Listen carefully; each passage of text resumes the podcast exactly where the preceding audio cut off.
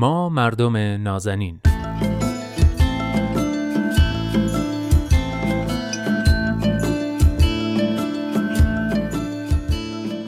سلام. سلام به شما مردم نازنین. من نوید توکلیم و این 21 کمین قسمت از برنامه ما مردم نازنینه. بهتون خوش آمد میگم و ازتون دعوت می‌کنم. این هفته هم پای صحبت های کارشناس جامعه شناس برنامه دوست خوبم عرستو رحمانیان عزیز بنشینید. این هفته با عرستو درباره تفاوت ها صحبت می‌کنیم.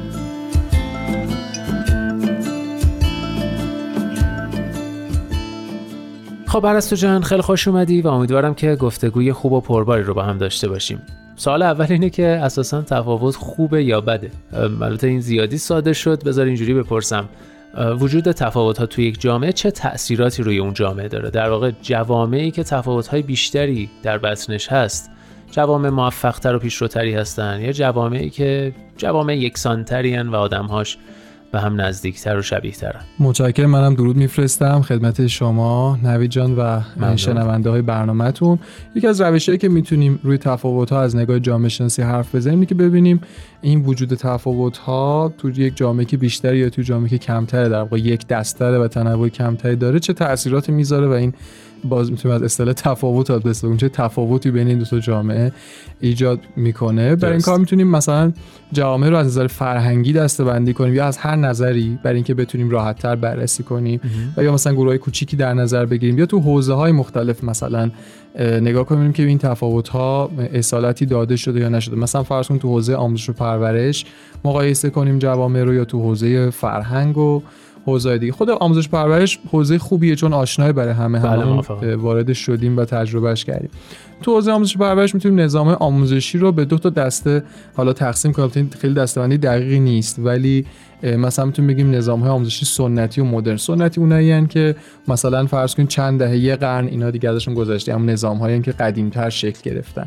و نظام های مدرن اینایی که به حال یک تجدید نظر کردن تو روشاشون مثلا برای این گروه دوم شاید فنلاند معمولا بهترین ملاک باشه بهترین مثال باشه و مثلا اولی هم که دیگه ایران بله. دم دستترین در واقع نظام آموزشی سنتی که فکر می‌کنم حدود 100 سال نزدیک 100 سال قدمته توی مدارس فنلان اصل بر احترام گذاشتن و در واقع ارج گذاشتن به تفاوت هست. این موضوع رو شما می‌تونین هم توی ساختار آموزشیشون ببینید هم رویکرد آموزشیشون هم روشی که اینا رو اجرا می‌کنن.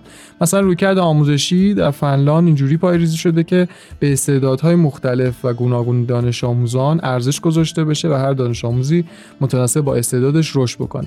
یعنی مثلا فرض کنید مربیا و معلما یک جوری ارتباط برقرار می‌کنن با دانش آموزا گاهن حتی ارتباط شخصی که به سرعت بتونن همون سال اول استعداد و توانایی های ویژه تری که هر کودک داره رو پیدا بکنن و روی اونا در واقع مانور میدن. خیلی روی اون چیزایی که استعداد نداره زمینایی که استعداد نداره فقط در حد نیاز و در اون مینیمومی که احتیاج هست در حد معقول. کار می‌کنن بیشتر روی پرورش استعدادهای ویژه اونها. کار می‌کنن تا اونا تبدیل بشه به یک توانایی ویژه در اون فضا نتیجه این روی کرده که تو فنلاند داره اینه که خروجی مدارس جوانای موفق و با توانایی ها و استعدادهای مختلفی هستن که آماده ورود به عرصه های مختلف جامعه هستن. به خوبی می‌تونن هر کدوم جای خودشون قرار بگیرن و جای همدیگر نگیرن نیازهای جامعه رو به خوبی می‌تونن کاور بکنن. البته علت این که گفتم استفاده موفق استفاده کردن به این جوونا اینه که این جوونا تو مدرسه به خاطر ضعفاشون اون شاید تجربه که خیلی از مدرسه در ایران دارن به خاطر ضعفاشون سرکوب نشدن بله. و همیشه رو تواناییاشون کار کردن. همیشه حس کردن یه چیزی برای ارائه دارن. همیشه حس کردن که در یک چیزی بهترن از بقیه و حرفی برای گفتن دارن. در احساس شکست نمی‌کنن از رفتن به مدرسه. خیلی ممنون. حالا همین رو بخوایم با ایران مقایسه کنیم و نظام آموزشی ایران چجوری میشه؟ فکر می‌کنم تجربه عمومی خیلی از ایرانی ها باشه و راحت باشه راجبش صحبت کردن. توی مدارس ایران که حالا جزو اون دسته سنتی من گذاشتمش بله. تقریبا می‌تونم بگم وضعیت فاجعه است. چون توی نظام آموزشی ایران اصل بر یکسانسازیه. یعنی اتفاقا برخلاف فنلاند تو ایران یک حد ثابت یه خط ثابت رو برای همه دانش آموزان در نظر می‌گیرن. از همون اول تا سالهای تحصیلی آخر. این خط در واقع تشکیل شده از مجموعه دروس یکسان قوت و ضعف یکسان سیستم یکسان برای همه همسن ها و اینها.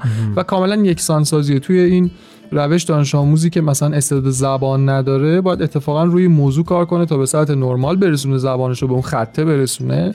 و اگر استعداد ریاضی مثلا داره اتفاقا نیاز نیست رو اون خیلی کار بشه. اون از خط خودش بالاتر هست. در واقع خط نرمال و یکسان برای همه دروس در نظر گرفته میشه یا حالا دقیقا برای همه دروس نه ولی یک خط مشابه برای همه در نظر گرفته میشه و همه در واقع با همون سنجیده میشن. اگر از اون پایینتر باید به اون برسن اگر از اون بالاترن هیچ تلاشی برای در واقع شکوفا سازی اون نمیشه. اصلا روی تفاوت ها در واقع تمرکزی نیست کار نمیشه. کاملا یکسان سازی میشه. بله. بله. و خب عواقب این نظام آموزشی چیه؟ خروجی مدارس ایران می‌تونیم ببینیم. مجموعی از دانش آموزان با توانایی های یکسان که خیلی کارایی ندارن این سیستم در واقع دیپلم دیپلمات تولید می‌کرده کارمند تولید می‌کرده و اصلا قدیمی یعنی به درد الان نمی‌خوره. چون نیازهای مختلف جامعه رو با توانایی مختلف و مهارت مختلف میشه پوشش داد و تو ایران این اتفاق نمیفته در واقع اصلا مهارت مختلفی وجود نداره. استعدادهای ناب و بکر افراد پرورش پیدا نکرده. سرکوب شده. نتیجه این سیستم روی هر دو طرف یعنی هم جامعه که نیاز داره به ورود آدمهای جدید و هم اون فرد دانش آموز تاثیر منفی خودش رو نشون میده. جامعه نیروی تازه کار که بتونه تمام نیازهاشو پوشش بده نداره. در نتیجه ضرر می‌کنه. در نتیجه همش مجبور از نیروی غیر متخصص نیروی بدون صلاحیت و حتی بدون انگیزه و علاقه کافی استخدام بکنه. و حالا این فقط از منظر شغلی دیگه در بله. خروجی مدارس. رو حوزه های دیگه جامعه هم داره تاثیر می‌ذاره که همه اونها در واقع بخش از نیازهای جامعه رو دارن تعمین می‌کنن. طرف دیگه که دانش آموزا هستن تاثیرش اولا اینه که احساس موفقیت نمی‌کنه. یعنی تحقیقات نشون میده بله. که حتی بسیار از دانش آموزایی که صرفا به خاطر فارغ التحصیلی یا قبولی تو دانشگاه رتبه های خوب احساس موفقیت می‌کنن بعد از یه مدتی این احساس رو از دست میدن. پس کاذبه و موقت. در واقع دانش آموزان با خروج از مدرسه و 18 سال شدن بیشتر از اینکه احساس موفقیت بکنن احساس آزادی می‌کنن. چون از یک چیزی که دائما اونا رو سرکوب می‌کرده و اونا رو در نظر نمی‌گرفته رها میشن. خب جامعه گفتیم چه مشکلی پیدا می‌کنه؟ این فرد هم که احساس موفقیت نمی‌کنه. دوم که عرصه ای هم برای بروز توانایی هاش اصلا پیدا نکرده. حتی خودش با استعدادها و توانایی خودش آشنا نیست به خودشناسی نرسیده. در نتیجه سردرگم بی هدف و بی برنامه خودش رو در اختیار جریان جامعه قرار میده که حالا خودش به کدوم سمتی حرکتش بده.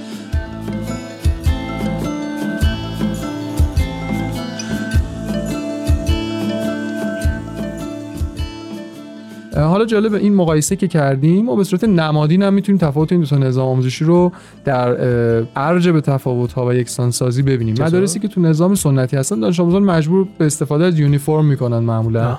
یعنی یک نوع یکسان سازی نمادین. و مدارسی باز مثلا مثل فنلاند که اجازه میدن بچه ها اونجوری که دوست دارن لباس بپوشن و سر کلاس ها بشینن اینا حتی اگه قوانینی برای لباس پوشیدن بچه ها تعیین کنن اون یه چارچوبای کلیه.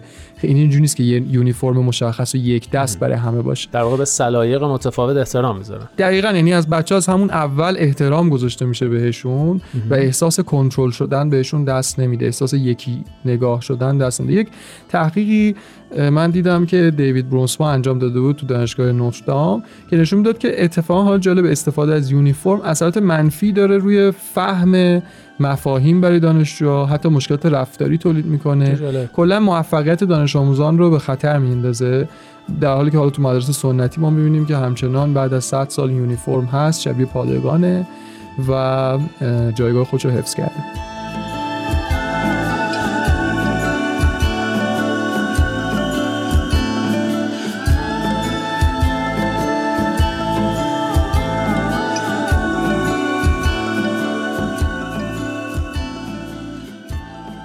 خیلی ممنون.